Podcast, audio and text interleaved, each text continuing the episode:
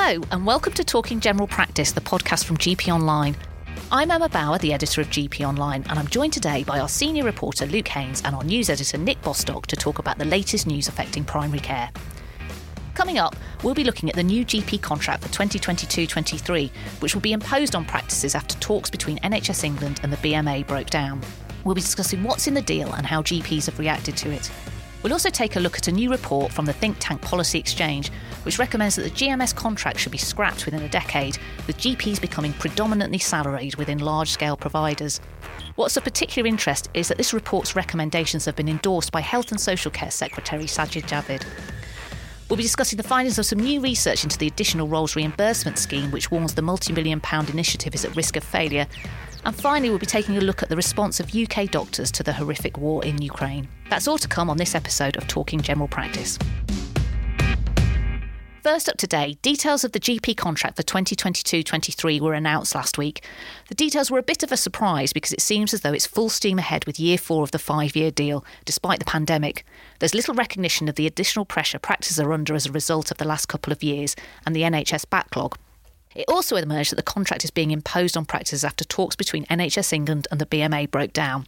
We'll come on to the, what's in the contract in a bit, but Nick, what do we know about what happened with the talks between the BMA and NHS England, why they broke down, and what it all means? So, t- talks actually reached a stalemate some time ago in mid February, according to the BMA. Uh, the, the, BMA says they came to that point because NHS England was refusing to consider a contract update that would have a meaningful impact on patient care. And, and some of the points that the BMA was pushing for uh, were extra funding to cover the cost of the increased national insurance contributions that kick in from April.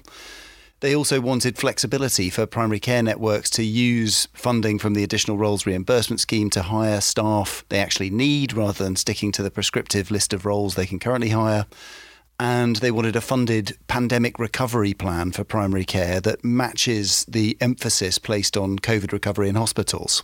The, the BMA says it met with Sajid Javid, the Health and Social Care Secretary, after this impasse was reached. But the upshot of that seems to have been that a package of contract changes was simply imposed soon afterwards anyway. The, the BMA's GP committee passed a vote of no confidence in NHS England less than a year ago.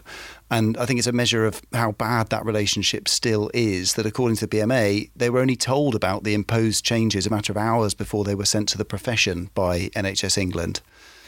In terms of what it all means, we'll, we'll come on to the nuts and bolts of what's in the imposed contract package shortly. But ultimately, the BMA says general practice needed an emergency rescue package and this is nothing of the sort. One of the key demands from the BMA, as I mentioned, was for uh, funding to cover employers' costs linked to the rise in national insurance from April. National insurance is, is set to rise by 1.25 percentage points from April. This is the health and social care levy the government's brought in to fund extra investment in health and social care services over the next three years. But GP practices will have to pay increased employer contributions as well as partners having to pay extra national insurance themselves. And we reported last year that this could mean a financial hit of around £15,000 for an average practice. The, the BMA has said that the government's failure to support GPs by covering this extra cost means that a tax aimed at funding the NHS has become a tax on the NHS itself. It's understandable why the BMA is not happy with what we've ended up with. I mean, Luke, the most contentious parts of the deal itself, you know, what practices are going to have to do, seem to be the additional requirements expected from them under the PCN enhanced service, which is where much of the bigger changes are happening. One area that's affected by the contract is changes to access and extended hours. What's happening there? Yeah, so um, as promised here, I guess the nuts and bolts of the deal. So, as you mentioned, uh, one of the main planks of the 2022 23 contract um, is a range of requirements that target access to general practice appointments. Um, so, the changes are geared towards improving the offer currently available to patients and very much reflect a move by their government and its ambitions um, of delivering sort of 50 million extra uh, appointments per year by 2024 25. I assume most people will know, but up until now, there have been a couple of ways in which GPs have received funding for extended access services within PCN. So one stream has come via CCGs. And another um, which has come through the network um, contract DES. But the changes in the contract mean that the funding that's paid via CCGs or that was paid via CCGs will be combined with the extended access funding under the DES um, in a sort of pooling of these two separate streams. The idea behind this uh, move, uh, NHS England says, is to provide a nationally consistent access offer and to remove variability across the country and to improve patient understanding of the service. So, as part of this, PCNs will be expected to provide bookable appointments between 6:30 p.m. Um, to 8 p.m. weekday evenings, and then 9 a.m. to 5 p.m. on Saturdays, um, which will become network standard hours from the 1st of October. PCNs will be expected to provide a minimum of 60 minutes of appointments per 1,000 PCN adjusted patients per week during these hours. Um, and all of this must be delivered via a mixture of appointment styles, so that's sort of face to face as well as remote consultations. Um, the contract also specifies that PCNs must use the full multidisciplinary team to deliver these appointments. Um, however, NHS England has said that PCNs may be able to provide some of the required hours outside outside of the standard times um, if it would be better um, to meet patient need, and it's agreed. And very finally, I guess on this point is that um, PCNs will uh, need to have submitted their plans on um, on access to commissioners by the end of August. I've had sort of brief conversations with GPs about this already, and a few of them I've spoken to have sort of highlighted issues with it, um, saying that they need more detail around the plans, particularly the clarification on um, what the NHS uh, means by routine services. So, what does that involve exactly? And they've also said that uh, opening for additional hours, the issue is that this service is going to be run by the same staff members who are already saying they're exhausted by the Monday uh, to Friday, nine to five, the same teams. So they've made the point that there's only a finite pool of staff to deploy and to run this. Um, so once again, GPs and the teams feel like more work is being piled on top of them. I was talking to someone earlier today actually about this, and they were saying very similar to what you've heard from from people that they are going to find it very difficult. Not so much the Saturday. I mean, I think initially we thought the Saturday thing might be problematic, but more the evenings. And they were talking about trying to find staff to work those additional hours will be really very, very difficult. And they also sort of suggested to me that it might actually mean cutting back on services in the day so that they can make the staff work the evening shifts. And also, I think for some PCNs, particularly those that have got a large number of practices in them, trying to coordinate running services across all these extra hours um, across multiple practices and, and setting up some kind of rota is, is a real challenge. And it's a challenge that will probably inevitably fall to clinical directors, many of whom are actually clinicians and arguably could be better use of their time seeing patients. But um, yeah, I think there obviously will be some more guidance on this, I'm sure, and, and we'll have to wait and see what's in the actual detail. Um, I mean, on access, there's also change in the GP contract itself. So the current contract measure that means practices must make 25% of their appointments available to be booked online is going to be replaced with a new requirement that means practices need to make sure all appointments that don't require triage can be booked online, in person, or on the phone. Again, there's more guidance coming about that. And there are some new targets on access. So there's a lot on access in the contract for, for next year. Um, there's new targets in the Investment and Impact Fund, or the IIF, which rewards PCNs for performance against a range of targets. So on access, there are indicators that relate to how practices are performing in the GP patient survey, for networks to offer a certain number of online consultations, and also, uh, which maybe is a bit controversial, the percentage of people who are able to book an appointment within two weeks, with networks needing to ensure 98% of patients can book an appointment within that time frame to get the full money. Luke, on the IIF, in the last news podcast, we spoke about GPC Chair Farah Jameel speaking out against the IIF and concerns about the amount of work people are going to have to do to get the funding. You know, she called it misaligned and overly bureaucratic and said it would undermine GPs' ability to deliver quality patient care the IIF is part of the five year contract, but was supposed to start in 2020. But effectively, no one's done anything on it because it's been suspended during the pandemic.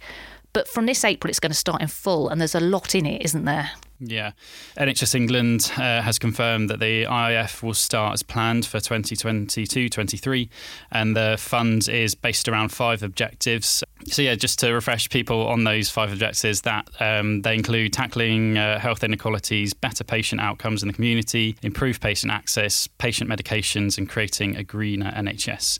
Um, however, it was confirmed that there will be three additional indicators focused on prescribing direct oral anticoagulants um, and fit testing uh, will also be introduced. And these changes mean that there will be further 34.6 million, uh, which is being added to to the fund. Now, of course, like the QOF, the IIF is voluntary.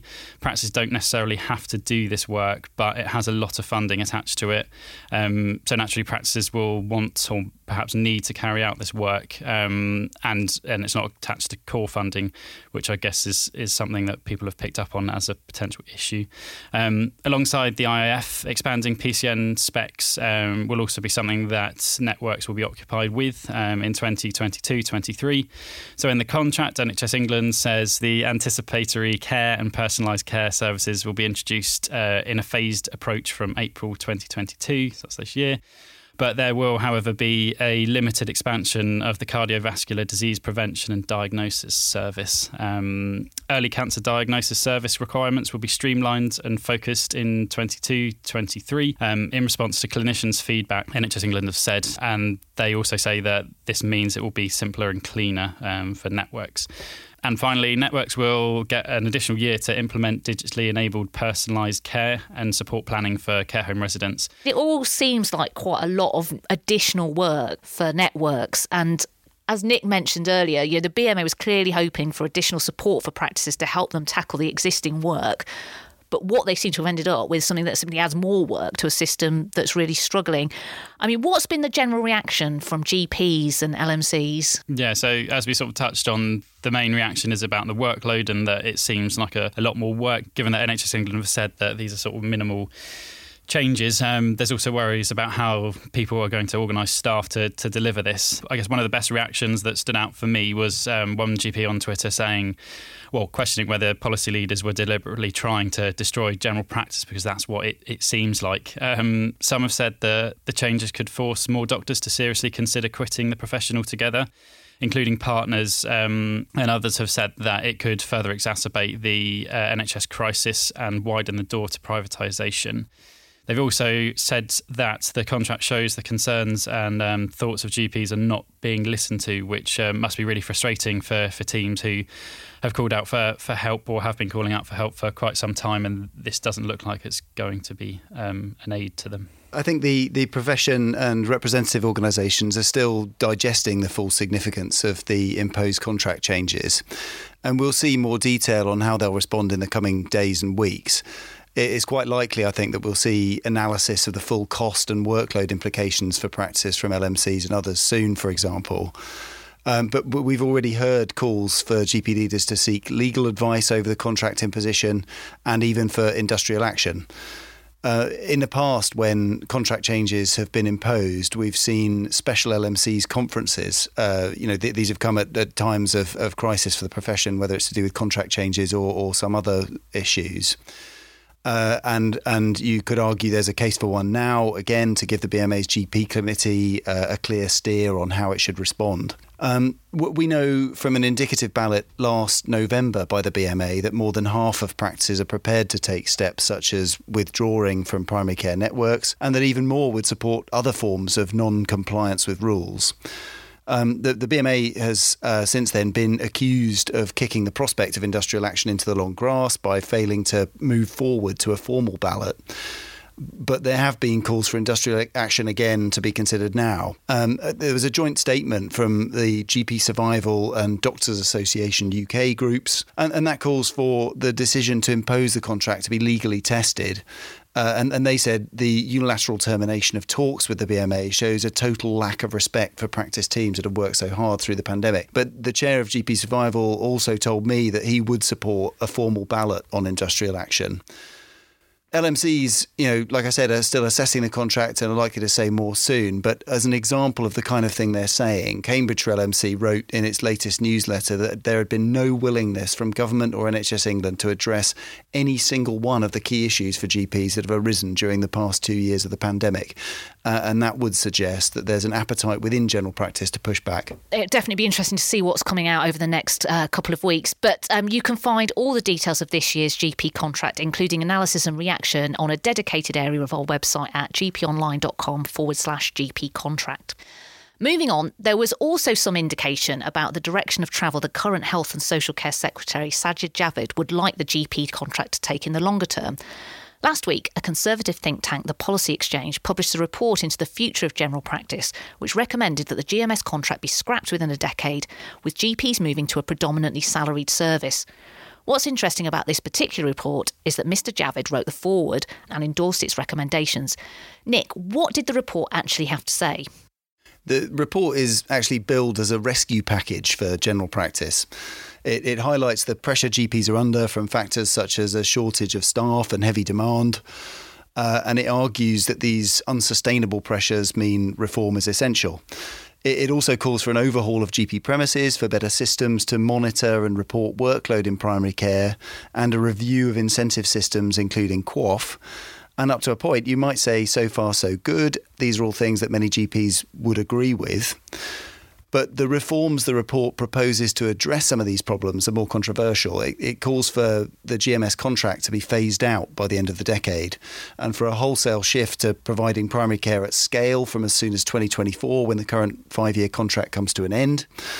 Uh, and under this plan, GPs, as you mentioned, would be predominantly salaried or contracted by large scale providers such as hospital trusts, potentially by what the report calls large scale primary care operators. The transition would happen through what's called vertical integration, uh, primary care being subsumed by hospitals, as has happened notably in Wolverhampton, where 10 or so practices have merged with a local hospital trust. And there's also the possibility of horizontal integration, primary care providers, including but not limited to GP practices, coming together to form larger provider blocks. I mean, obviously, this is a you know a think tank report, but it's pretty significant given that um, Sajid Javid wrote the foreword and effectively endorsed what it's saying, isn't it? What the BMA and other groups had to say about it? It's clearly significant, not least because the general thrust of the report is very much in line with comments from Sajid Javid earlier this year about nationalising general practice. Those comments look very much like a preview of what this report spells out. And in his foreword, the Health and Social Care Secretary says proposals it sets out are a pragmatic contribution to the vital debate on the future of the NHS. Um, and, and, and with the, the current health secretary, who's made clear he's intent on a major overhaul of the health service, contributing to a report like this with such specific proposals about NHS reform, it definitely can't be dismissed as the government just flying another policy kite. Uh, I think some of the language in the report is interesting too, in terms of how it characterises general practice. It it talks about dissatisfaction with general practice growing we know from the most recent GP patient satisfaction survey that overall satisfaction with general practice is at a three year high, despite parts of the media and politicians spreading misinformation about access to face to face access over the uh, past year. And the report also makes the claim that the partnership model of general practice is in terminal decline. But the timing for this comment is, is, is interesting numbers of GP partners in England are way down, of course, on where they were five or six years ago, and we've reported on that um, regularly. But there is a program currently offering golden hellos to new partners, and we reported earlier this year that it actually seems to be working. Uh, around 1,300 new partners have come into the profession since mid 2020, and the drop in total numbers of partners seems to have slowed uh, and slowed significantly. So the question is could it even be reversed with the right incentives and support for general practice? The, the RCGP, for its part, has warned that policymakers need to recognise the exceptional benefits and cost effectiveness of the current model of general practice, uh, and that massive changes like this would need to be thoroughly evaluated to find out how they affect efficiency, workload, patient safety, and the relationship between GPs and patients. Uh, the BMA acknowledged the factors that have prompted calls for change, uh, but warned that none of them justify taking a sledgehammer to the partnership model. And in terms of how significant this is, though, I think I'm going to come back to Cambridgeshire LMC again uh, because I think they summed it up best. They, they called the proposal in this report an existential threat to general practice as we know it, not simply the partnership model, but our very philosophy of continuity of care, holistic community based medicine. And they said that this threat's been on the radar for years, but now it's out there in black and white, endorsed by the very top of the Department of Health. Yeah, I mean it's it's pretty pretty grim, really. I mean, I do find it I do find it quite hard to see, though, as we talked about on the podcast, I think last time, about how you would get the same value for money out of a salaried service as they currently get, as the NHS currently gets from GPs working in the way that they work as independent contractors. I mean, Luke, you spoke to some GPs recently about this whole idea of nationalisation and GPs being employed by hospitals, which is very much in the same vein as what's being said in, in this report that Nick's explained. What's the general feeling from doctors about that approach? So I think that's fair to say the majority of GPs aren't in favour of um, of these proposals or what's being proposed. Um, so the GPs I spoke to, roughly, they all pretty much came up with the same three or four key reasons why nationalising uh, the general practice service shouldn't go ahead. So the first of those is something that we've just touched on. It's about the loss of working hours to the profession. Um, so partners told me that if GPs were encouraged to become salaried, um, they would probably work their hours and then go home. And it's not because they're lazy it's not because they're all rushing off to sort of the golf course or anything, any of those myths. Um, they basically they explained to me that if you got rid of the independent contractor model, the running of practices ceases to be sort of a personal mission, I guess.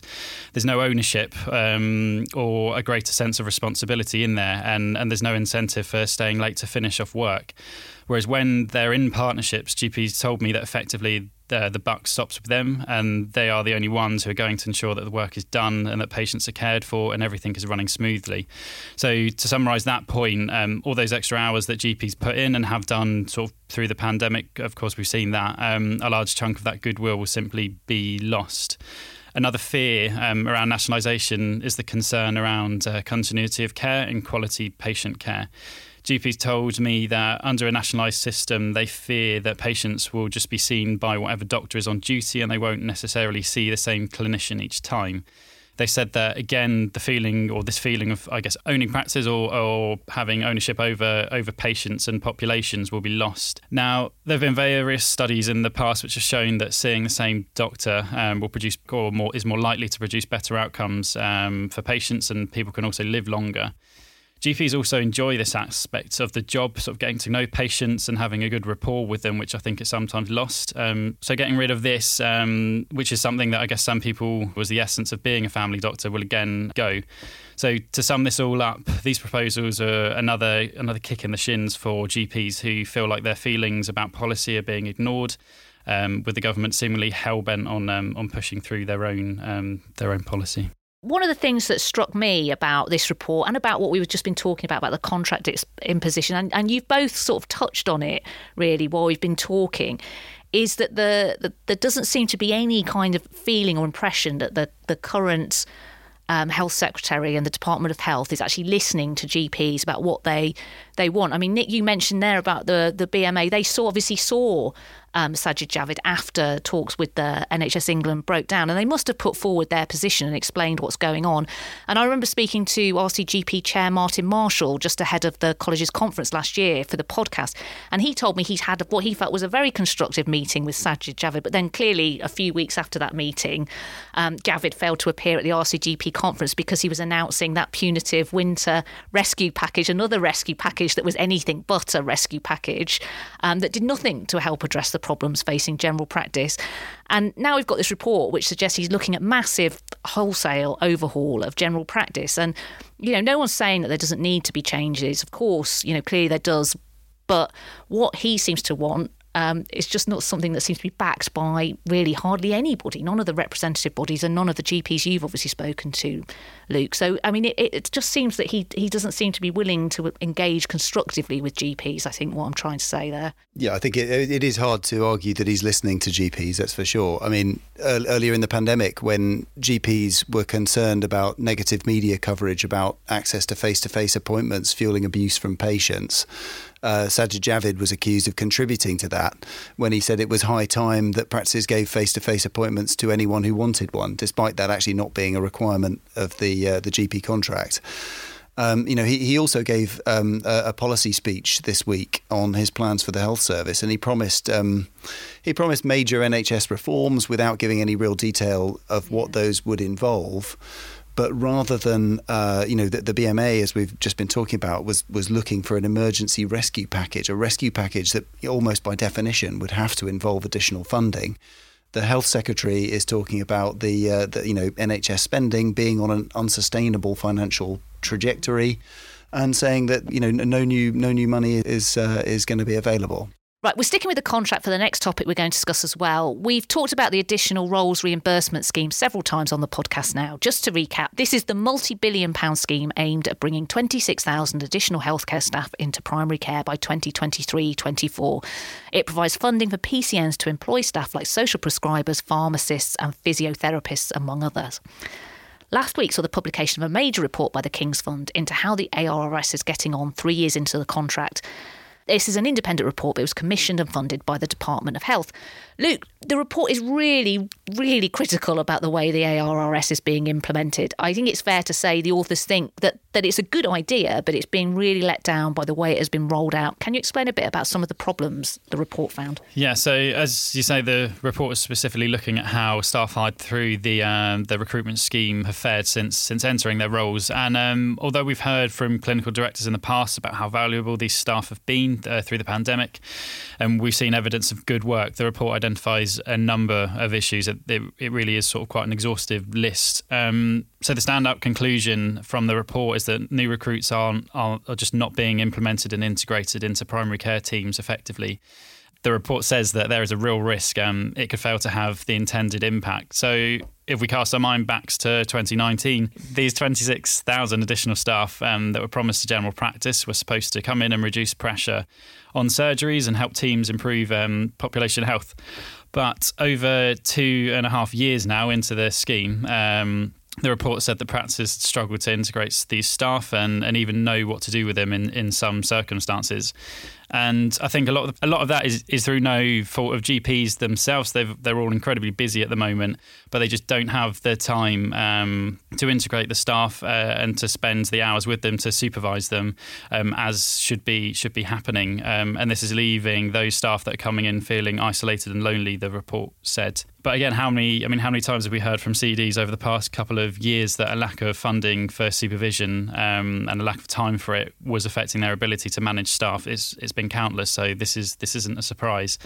The paper also said um, that there was common, commonly disagreement over whether the additional staff um, were supposed to be delivering on PCN contract work or to perform core general practice um, activities. And it suggested that an overload of guidance on practices and how they should deploy these staff was potentially confusing PCNs further and, and clinical directors um, in how to get the best out of their, their new employees. Um, and finally, another interesting point that I think is quite um, important to mention is that the report suggested general practice hadn't considered how it itself might um, have to change to be able to get the best out of, of staff and how they could then support general practice. So, so overall, as we've said, it's quite a striking report. But quite honestly, as I've said, the warning signs um, have been there uh, around a lack of supervision and and trouble integrating staff. Um, and again, it just goes to show that getting these staff is half the job. Um, so we should always take official recruitment numbers with a pinch of salt when they when they come out. I spoke to one of the report's authors, Becky Baird, on the podcast in January about how PCNs are getting on and where things might be heading. And we did discuss the ARRS as part of that. And, and she did talk about a lot of the themes that came up in that report. So if you want to listen to more on that, it's episode two of this series and it's called What Does the Future Hold for Primary Care Networks? And you can find that wherever you get your podcasts. Finally, today, we don't have a good news spot, but we just wanted to mention the terrible situation in Ukraine following the Russian invasion a fortnight ago. Most of us will have found the reports, pictures, and videos coming out of Ukraine incredibly distressing, and I know I personally have found it very upsetting. In situations like this, it can be really difficult to know what you can do on an individual level to help, or at least feel like you're taking some sort of positive steps. But there are people out there who are really making a difference, and we wanted to highlight the work of a group of UK doctors Medical Aid Ukraine is a newly formed group of doctors from across the country who are collecting donations from hospitals, GP surgeries, and drug companies to take to the Poland Ukraine border to support refugees. The group is linked to the Ukrainian Medical Association of the UK and has been set up by its president, Dr. Roman Craig, who is an NHS consultant in pain management. Yeah, that's right. Um, so Dr. Craig, who, um, as you say, is a specialist at UCL Hospital, he's um, he's actually going to cross the border himself and go and work in a field hospital for a period of time, which is in, well, tremendously brave stuff. And his wife Giovanna Russo, a London GP, will also stay in Poland to help out um, in a refugee camp. So that's just one of the examples that we've seen of medics getting involved with efforts to help the Ukraine um, as the invasion continues. And I know the I know I saw another tweet that was from North Staffordshire um, with GPs collecting um, vital supplies. Medical Aid Ukraine are actually, there's a convoy leaving from London of trucks and cars with all this equipment that they've collected, and it's travelling across Europe, it's travelling across Germany and into Poland, and um, they're calling on doctors from across Europe to come and add bits and pieces that they can supply um, to the convoy. We'll put a link to the Ukrainian Medical Association's Facebook page in the description for this show because there are updates about the work that they are doing on there. Um, meanwhile, Médecins Sans Frontières is also scaling up its emergency response, and as well as in Ukraine, it has teams in neighbouring countries Poland, Moldova, Hungary, Romania, and Slovakia, as well as teams in Russia and Belarus. And we'll put a link to information from MSF in the notes for this episode as well. And finally, um, the Academy of Medical Royal Colleges, which represents all of the UK's Royal Medical Colleges and faculties, has issued a statement asking members of the medical profession to donate to the Red Cross appeal if they are able to do so as an expression of support for the people of Ukraine. The AOMRC has made a donation to the appeal, and we've put a link to that in the description as well. That's it for this week. Thanks for listening, and thanks to Nick and Luke. I'm back next week when I'll be talking to former RCGP chair Professor Dame Helen Stokes Lampard. Dame Helen is now chair of the Academy of Medical Royal Colleges and also chair of the National Academy of Social Prescribing. And I'll be speaking to her about how to make a success of social prescribing, general practice's role in social prescribing, as well as some of the work of the AOMRC. Please do join me then. In the meantime, you can keep up with all the news affecting general practice on our website at gponline.com.